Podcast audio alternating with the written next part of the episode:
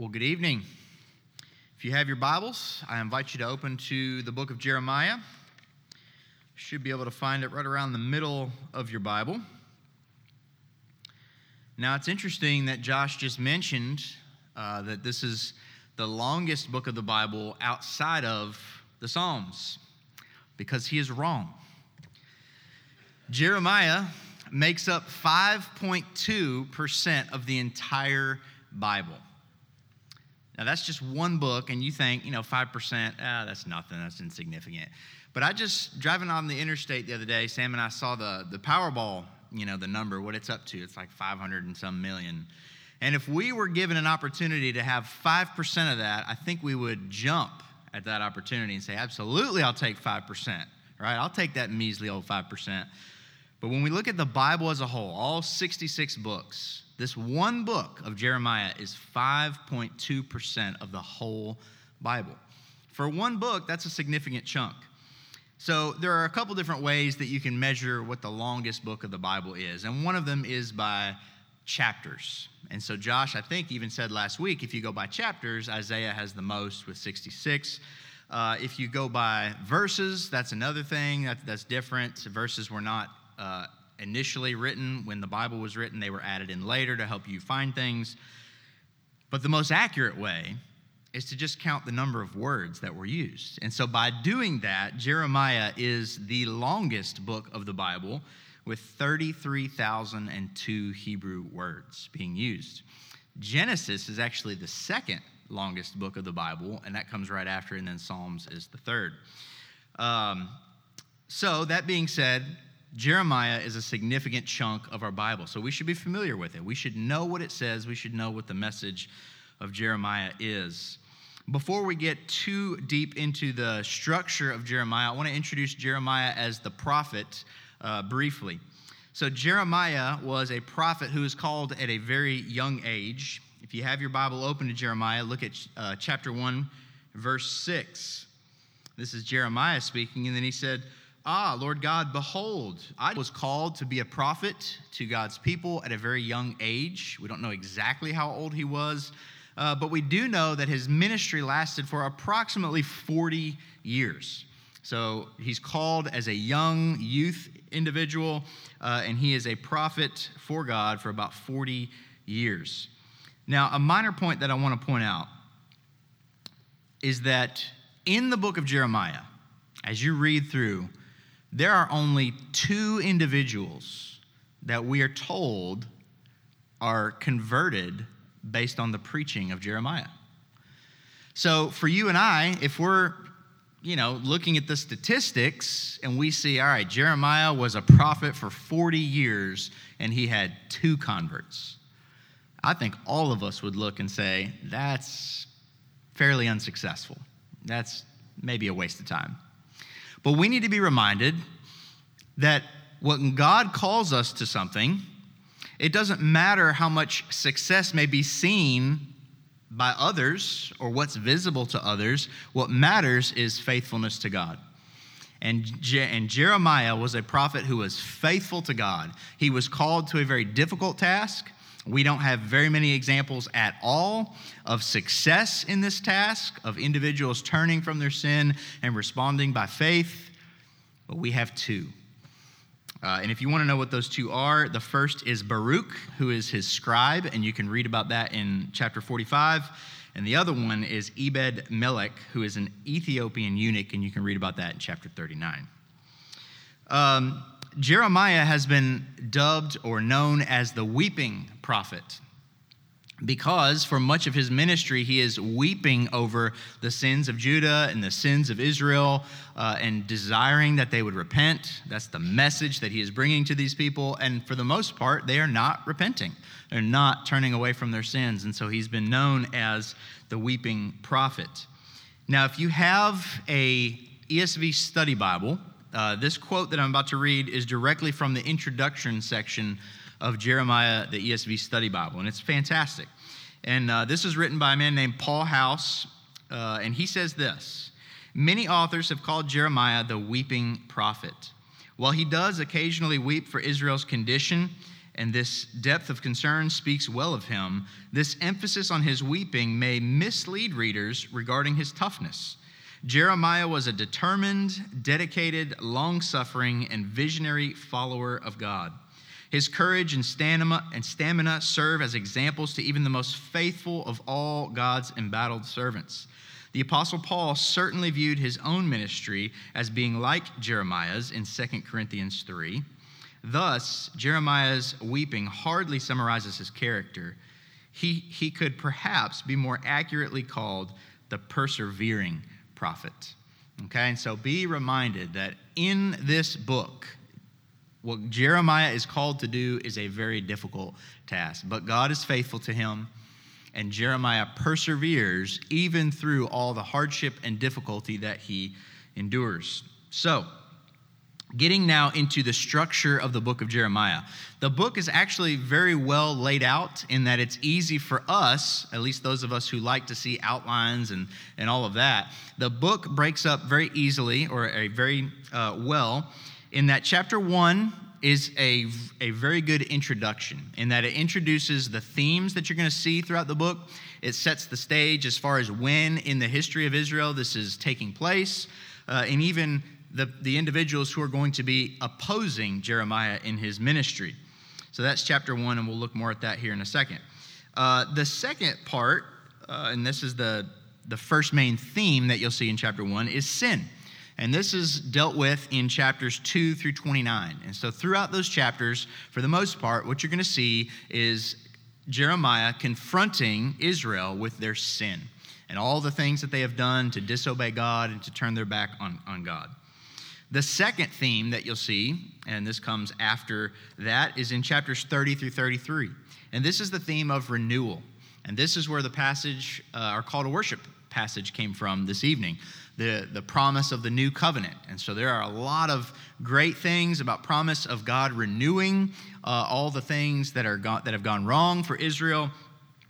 And that takes place in these chapters 30 through 33. And then the last uh, major section is chapters 34 to 51. And this is the theme of judgment. And so, in it, in these chapters, you see God bringing judgment, the means by which he brings the judgment, uh, and the people who are judged. You find that throughout these chapters. And then you're left with chapter 52. And chapter 52 serves as a great summary of the book of Jeremiah, or a conclusion. And what you read in it is basically a summary of the things that have taken place throughout the whole book. And so it breaks down very well for an introduction, or for, for a, a structure of the book of Jeremiah. So let's look back at chapter one, and I want to introduce you all to these themes that we're going to see here, and then we'll look at a few examples throughout the book.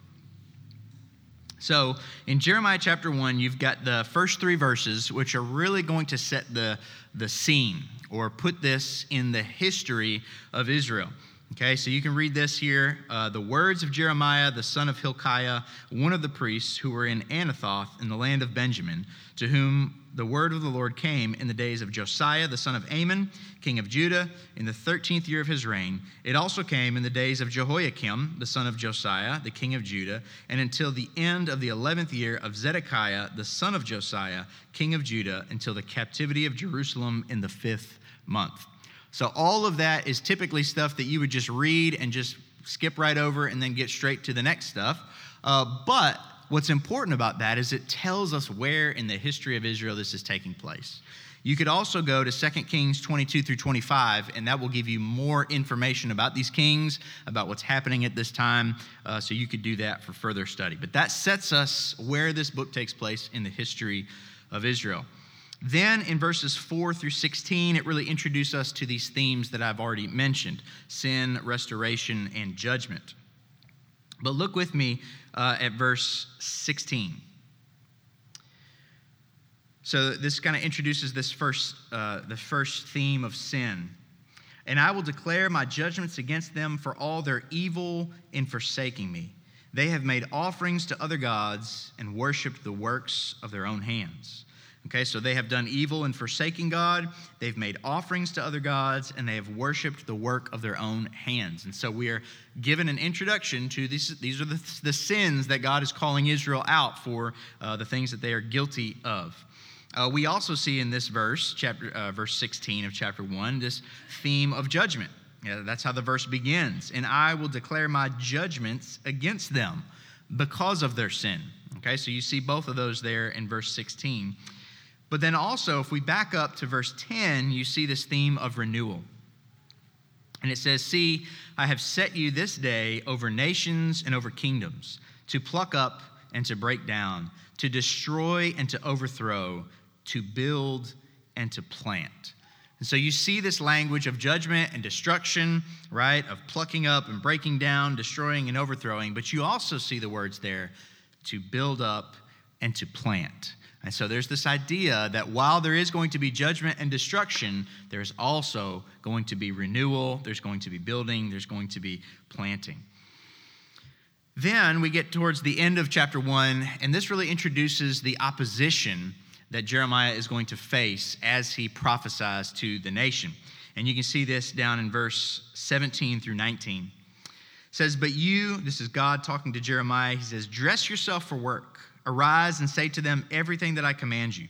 Do not be dismayed by them, lest I dismay you before them. And I, behold, I make you this day a fortified city an iron pillar and bronze walls against the whole land, against the kings of Judah, its officials, its priests, and the people of the land. They will fight against you, but they will not prevail against you, for I am with you, declares the Lord, to deliver you. So we are told that even from the beginning, before we even get into Jeremiah's prophesying, that the kings of Judah, the officials of Judah, the priests of Judah, and the people of the land are all going to oppose him. So it seems that from the very beginning, Jeremiah knew that he was up against a tall task. There was going to be a lot of opposition. Things may not go well for him, but yet God had promised that he would go with him. He even says uh, back in verse 9, Behold, I have put my words in your mouth. And then down in verse 12, he says, I am watching over my word to perform it. And then he says at the end of verse 19, For I am with you, declares the Lord, to deliver you.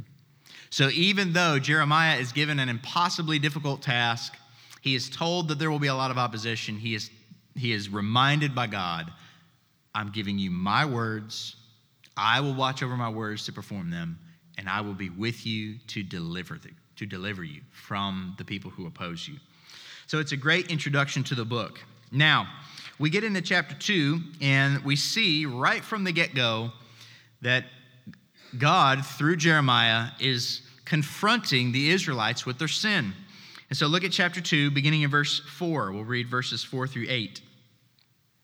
Hear the word of the Lord, O house of Jacob, and all the clans of the house of Israel. Thus says the Lord.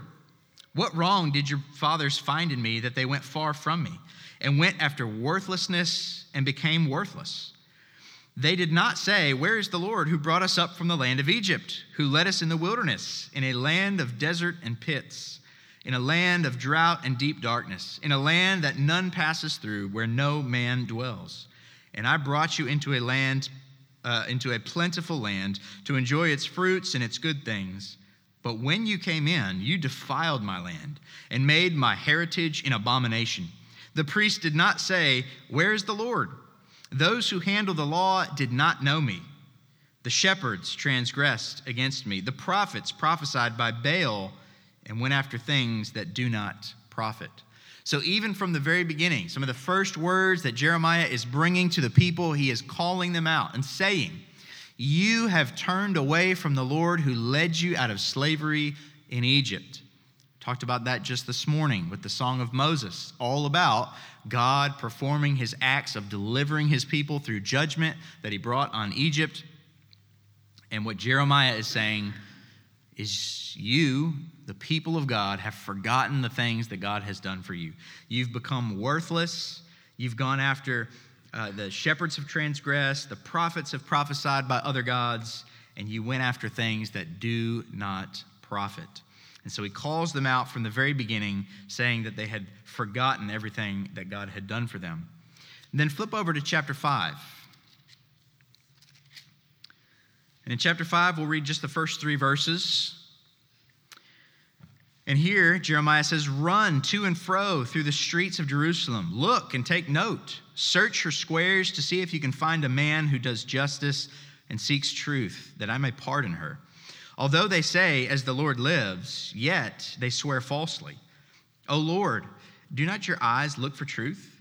You have struck them down, but they felt no anguish. You have consumed them, but they refused to take correction. You have made their faces harder than rock. They have refused to repent. So even when Jeremiah brings the word to the Israelites, to God's chosen people, they have turned their face against God. He is saying they're swearing falsely, they have felt no anguish, they've refused to take correction, and they refuse to repent. So, from the very beginning of Jeremiah's ministry, he's calling them out for all of their sins. And we're not going to do this through every one of these chapters, which deals with sin, but I want you to fast forward now to chapter 20, 28. So, he's called them out for their sins. He's addressed all of the reasons that God has to be angry, to bring judgment, all the things that they have done wrong. And in chapter 28, towards the end of this section, we see another example of things that have gone bad. And you may have a heading in your Bible that says Hananiah the false prophet. And Jeremiah is, is addressing this Hananiah individual and, and calling him out, saying that he is a false prophet. I want you to look at uh, verses 12 through 17, through the end of the chapter. Sometime after the prophet Hananiah had broken the yoke bars from off the neck of Jeremiah the prophet, the word of the Lord came to Jeremiah Go, tell Hananiah, thus says the Lord, You have broken wooden bars, but you have made in their place bars of iron. For thus says the Lord of hosts, the God of Israel I have put upon the neck of all these nations an iron yoke to serve Nebuchadnezzar, king of Babylon, and they shall serve him. For I have given to him even the beasts of the field and Jeremiah the prophet said to the prophet Hananiah, Listen, Hananiah, the Lord has not sent you, and you have made this people trust in a lie. Therefore, thus says the Lord Behold, I will remove you from the face of the earth. This year you shall die, because you have uttered rebellion against the Lord. In that same year, in the seventh month, the prophet Hananiah died. And so you see, that it's all of the sin that they are guilty of had resulted in false prophets arising and prophesying things that were not true, giving the people false hope to believe in things that were not going to happen. And ultimately, God calls him out, and it costs Hananiah his life. So, all throughout these chapters, we see that God is dealing with sin and all the sin that his people, his nation are guilty of. Now, before we get into this next section of renewal, I want to skip forward and talk about this third section of judgment. All right, this covers chapters 34 through 51. And there are a couple passages that I want to look at just briefly. So look at 38, chapter 38, uh, verses 17 and 18. This is. Um, Jeremiah is addressing one of the kings, Zedekiah. And uh, listen to what he says here. Then Jeremiah said to Zedekiah, Thus says the Lord, the God of hosts, the God of Israel If you will surrender to the officials of the king of Babylon, then your life shall be spared, and the city shall not be burned with fire, and you and your house shall live. But if you do not surrender to the officials of the king of Babylon, then this city shall be given into the hand of the Chaldeans and they shall burn it with fire, and you shall not escape from their hand. All right, fast forward to chapter 39, verses 1 and 2. In the ninth year of Zedekiah, king of Judah, in the tenth month, Nebuchadnezzar, king of Babylon, and all his army came against Jerusalem and besieged it. In the eleventh year of Zedekiah, in the fourth month, on the ninth day of the month, a breach was made in the city. Now look down to verse 6. The king of Babylon slaughtered the sons of Zedekiah at Riblah before his eyes, and the king of Babylon slaughtered all the nobles of Judah. And he put out the eyes of Zedekiah and bound him in chains to take him to Babylon. The Chaldeans burned the king's house and the house of the people and broke down the walls of Jerusalem. Then uh, Nebu- Nebuzaradan, the captain of the guard, carried into exile to Babylon the rest of the people who were left in the city, those who had deserted him, deserted to him, and to the people who remained. So you see here, it's an example of Jeremiah had spoke to Zedekiah and told him what was going to happen. Said, if you just surrender, you will spare your life and spare the people's lives. But yet he rebelled. He would not do it. And as a result, he watched his sons be murdered. The houses were, were burned with fire, as, as Jeremiah told him would happen. His eyes were plucked out, and he was taken as a captive. So the judgment that God brought was a direct result of his sin, of not obeying, not listening, not turning, not repenting. That's just one example that we see here uh, in these chapters of judgment. But one more, let's look at uh, Jeremiah 44. And we'll read uh, a section that's just a little bit longer. We're going to read verses 1 through 14. But listen to what Jeremiah says here. The word that came to Jeremiah concerning all the Judeans who lived in the land of Egypt, at Migdol, at Tahpanhes, at Memphis, and in the land of Pathros. Thus says the Lord of hosts, the God of Israel You have seen all the disaster that I brought upon Jerusalem and upon all the cities of Judah. Behold, this day they are a desolation, and no one dwells in them, because of the evil that they committed, provoking me to anger. And in, uh, and in they went to make offerings and to serve other gods that they knew were neither they nor you nor your fathers. Yet I persistently sent to you all my servants, the prophets, saying, Oh, do not do this abomination that I hate. But they did not listen or incline their ear to turn from their evil and make no offerings to the other gods. Therefore, my wrath and my anger were poured out and kindled in the cities of Judah and in the streets of Jerusalem and they became a waste and a desolation as at this day. And now, thus says the Lord of hosts, the God of Israel, why do you commit this great evil against yourselves to cut off from you man and woman, infant and child, from the midst of Judah, leaving no one, uh, leaving you no remnant? Why do you provoke me to anger with the words of your hands, making with the works of your hands, making offering to other gods in the land of Egypt where you have come to live, so that you may be cut off and become a curse and a taunt among all the nations of the earth? Have you forgotten the evil of your fathers, the evil of the kings of Judah, and the evil of their wives, your own evil, and the evil of your wives, which they committed in the land of Judah and in the streets of Jerusalem? They have not humbled themselves even to this day, nor have they feared, nor walked in my law and my statutes that I set before you and before your fathers. Therefore, thus says the Lord of hosts, the God of Israel Behold, I will set my face against you for harm, to cut off all Judah. I will make the remnant of Judah who have set their faces to come to the land of Egypt to live, and they shall all be consumed. In the land of Egypt they shall fall. By the sword and by famine they shall all be consumed. From the least to the greatest they shall die by the sword and by famine, and they shall become an oath, a horror, a curse, and a taunt.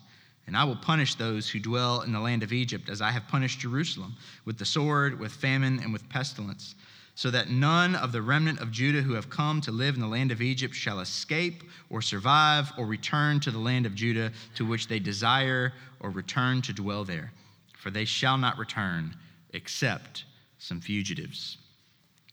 Here, God is addressing that He had told them, He had warned the people of Israel what would happen if they did not amend their ways, if they did not turn away from their sin and return to Him. And what God is saying here is He's recounting all the many prophets that He had sent to His people, he's reminding them of all the prophets that they have previously ignored and saying, You have not listened to the word of my mouth, and because you have not, this judgment is coming upon you. And here's what this judgment will look like. And it's not pretty. He's bringing famine and sword and pestilence, all of these things, because of their sin, because they would not turn away from their evil ways and return to the Lord. Now, we've talked about the fact that Jeremiah addresses sin, he talks about judgment, but we have this section right in the middle, chapters 30 through 33, which focus on renewal. And a couple weeks ago, when I was starting to prepare to preach this, I sat down and I wanted to read Jeremiah from start to finish uh, as, as quickly as I could. It took me a little over a week to do it, just sitting down, reading a couple chapters a day. But it was really fascinating that as you do that and you, you sit down and try and read as much as you can in one sitting, you start to see these themes come up over and over again. And so when you see that, or when I tell you that, you know, chapters 30 through 33 are kind of uh, the, for the most part, this, this theme of renewal, where God promises to make things right and to make things better. You definitely see that in those chapters, but you also see hints of it sprinkled all over the book. So while those first chapters of the book deal mostly with sin, there are still awesome passages sprinkled all throughout where God is giving his people hope and he's reminding them of what is to come. And even in the second half of the book, there's less of that, right? When it's more so about judgment, but there are still little uh, passages sprinkled in of this hope that we see. So the first one that we'll look at uh, is that the passage of our call to worship, chapter 31, verses 30, uh, verses 31 to 34. And if you do not have this passage underlined or highlighted in your Bible, I recommend you do it. Uh, it is a great, great passage of Scripture. One of the commentaries that I was reading said, and, and I don't know if this is true or not, uh, but it said that this is the only place in the, the Old Testament, Jeremiah is the only book that refers to the new covenant as the new covenant. That all the other prophets refer to uh, the way that God is going to restore things, the way that God is going to send a Savior, but they never reference a new covenant. I read that and I'm skeptical, but you know. So here's what he says Behold, the days are coming, declares the Lord, when I will make a new covenant with the house of Israel and the house of Judah. Not like the covenant that I made with their fathers on the day when I took them by the hand to bring them out of the land of Egypt, my covenant that they broke, though I was their husband, declares the Lord. For this is the covenant that I will make with the house of Israel after those days, declares the Lord. I will put my law within them, and I will write it on their hearts, and I will be their God, and they shall be my people. And no longer shall each one of his neighbors, uh, shall each one teach his neighbor and each his brother, saying, Know the Lord, for they shall all know me. From the least of them to the greatest, declares the Lord. For I will forgive their iniquity, and I will remember their sins no more. That is a fantastic passage that we should all know. We should all be familiar with that. Highlight that, underline that, make sure you know where that is. That is a great, wonderful promise right here in the middle of this book of Jeremiah. But I want to point out a few others to you as well. If you'll flip back towards the, the beginning of the book, look at Jeremiah chapter 3. So, this is right after he begins prophesying to the people and he's confronting them with the sin that they're guilty of. And look here at verse 15. This is Jeremiah 3, starting in verse 15. It says, And I will give you shepherds after my own heart, who will feed you with knowledge and understanding. And when you have multiplied and been fruitful in the land in those days, declares the Lord, they shall no more say, The ark of the covenant of the Lord. It shall not come to mind or be remembered or missed it shall not be made again. At this time, Jerusalem shall be called the throne of the Lord, and all nations shall gather to it, to the presence of the Lord in Jerusalem, and they shall no more stubbornly follow their own evil heart. In those days, the house of Judah shall join the house of Israel, and together they shall come from the land of the north to the land that I gave to your fathers for a heritage. This is another amazing passage where God is promising uh, a time when they will no longer follow after their own hearts, their own evil hearts, as he says. But he says, I will give you shepherds after my own heart who will feed you with knowledge and understanding. So, even at the very beginning, as Jeremiah is beginning to confront the people with their sin, he is also mixing within that words of hope and words of promise about this renewal that will come. Okay? Uh, f- flip forward to Jeremiah 15.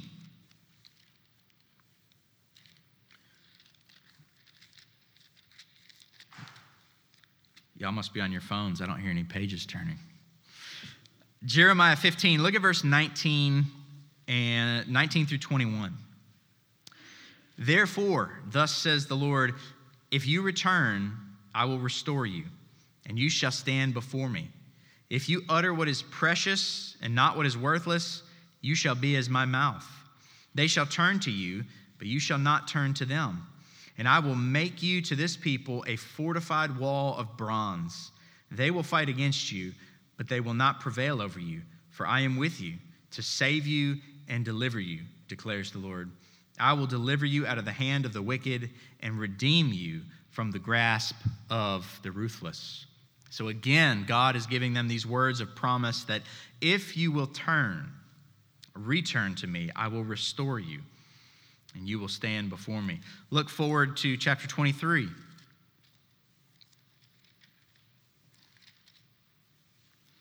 Uh, we'll look at the first eight verses. Again, an amazing passage you should know, you should be familiar with. Woe to the shepherds who destroy and scatter the sheep of my pastures, declared the Lord. Therefore, thus says the Lord, the God of Israel, concerning the shepherds who care for my people You have scattered my flock and have driven them away, and you have not attended to them. Behold, I will attend to you for your evil deeds, declares the Lord. Then I will gather the remnant of my flock out of all the countries where I have driven them, and I will bring them back to their fold, and they shall be fruitful and multiply. I will set shepherds over them who will care for them and they shall fear no more, nor be dismayed. Neither shall any be missing, declares the Lord. Behold, the days are coming, declares the Lord, when I will raise up for David a righteous branch, and he shall reign as king and deal wisely and execute justice and righteousness in the land. In his days, Judah will be saved, and Israel will dwell securely. And this is the name by which he will be called The Lord is our righteousness. Therefore, behold, the days are coming, declares the Lord, when they shall no longer say, As the Lord lives, who brought up the people out of the land of Egypt, but as the Lord lives, who brought up and led the offspring of the house of Israel out of the north country and out of all the countries where he had driven them, then they shall dwell in their own land. Now, that passage right there is just filled with awesome New Testament imagery of a new shepherd who's going to lead his people. We know Jesus says in John 10 that I am the good shepherd. Okay, we've got, um, I will raise up for David a righteous branch. It's the same idea of Isaiah 11, verse 1, uh, a shoot from the stump of Jesse. He, uh, verse 6, and his name by which he shall be called is the Lord is our righteousness. Right? Romans talks about this. Paul talks about this in the book of Romans, chapter 3. He says that Jesus Christ is our righteousness. So that passage, 23, right here in the middle of this giant book of Jeremiah, filled with this wonderful promise that we know is fulfilled in Jesus. Uh, look with me at chapter 30. Just a few more and we will be done. chapter 30, we'll just look at verse 3. For behold, the days are coming, declares the Lord, when I will restore the fortunes of my people, Israel and Judah, says the Lord, and I will bring them back to the land that I gave to their fathers, and they shall take possession of it. Another wonderful promise that God gives to his people. Uh, chapter 33, look there real quick. Verses 6 through 9. Behold, I will bring to it health and healing, and I will heal them and reveal to them abundance of prosperity and security. I will restore the fortunes of Judah and the fortunes of Israel and rebuild them as they were at first. I will cleanse them from all the guilt of their sin against me, and I will forgive all the guilt of their sin and rebellion against me.